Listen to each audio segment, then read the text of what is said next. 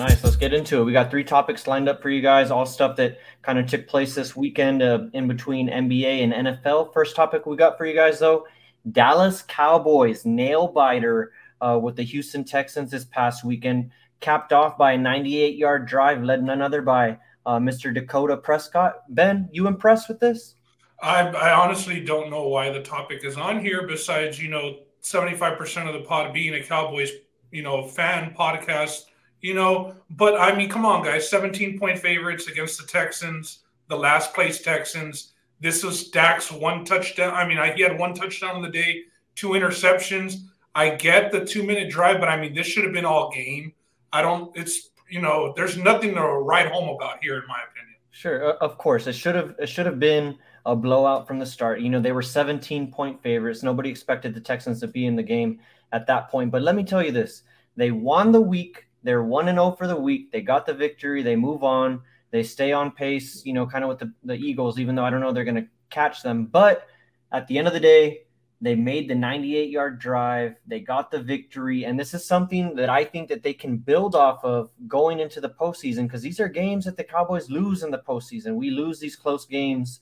We're usually on the other end of the game winning drive or, you know, we fall short on a game winning drive because you know we we lose track of time so it's good to see that they had this you know come through for them at the end capped off by the zeke touchdown that we're seeing play so i'm i'm all for it like ben a little bit nothing to write home about but it's something that we can put in the bank we put our deposit and hopefully uh, you know pays dividends for us later on next topic we're moving on to the nba our favorite sport here i think to talk about on the throughout the year Zion Williamson made the headlines this past weekend, capping it off um, against the, the Suns with the 360 windmill dunk. They were already had the game in hand, got the Suns upset. Ben, is fair or foul by Zion? And what are your thoughts on the, the Suns and the reaction? Yeah, I mean, I'm going fair. Listen, it was a home game for the Pelicans. Zion sending the fans home, you know, with a bang. They're beating, you know, the number one seed from last year in the West. I think that I, I get it. Some will say Bush League, you know, unwritten rule. I'm I'm with it. Zion's a young kid too. The NBA is going to change. I think these young kids are more about the show and not so much about the unwritten rules and you know dribbling the ball out. So I'm with it. I mean, finally the Pelicans have some hype to them here they go, maybe creating a little rivalry with one of the Western Conference top dogs. Definitely got a rivalry going between the Pelicans and the and the uh, the Suns here. Uh, what's his name? Alvarado and Chris Paul obviously don't like each other. Alvarado was on the other end of an elbow from Chris Paul.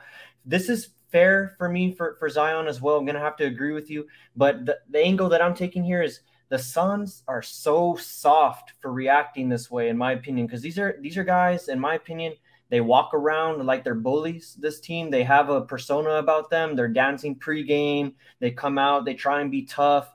But as soon as they start losing, they start pouting. They start crying on the bench. They start doing st- stuff like this and and you know trying to take away from what happened. They lost. Zion, obviously, you know he talked about in his uh, post game interview.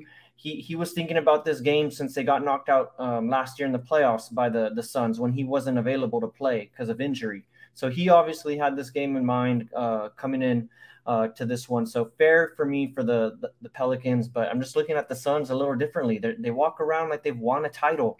All they've done is win a Western Conference uh, finals, and then they lose to the the Bucks in the finals. So definitely turned off by the Suns here. That that's my hey, biggest. Hey, why you gotta throw that shot at Cam Payne with dancing before the games, man? You know Cam Payne likes to get down. Hey, that used to be his calling card. He has proven himself to be a, a, a serviceable backup point guard in this league, so got to give him props. But he was part of the little scuffle at the end. It's like, what are you guys gonna go up and do to Zion at the end? Like, come on, like you guys are obviously just making a scene here.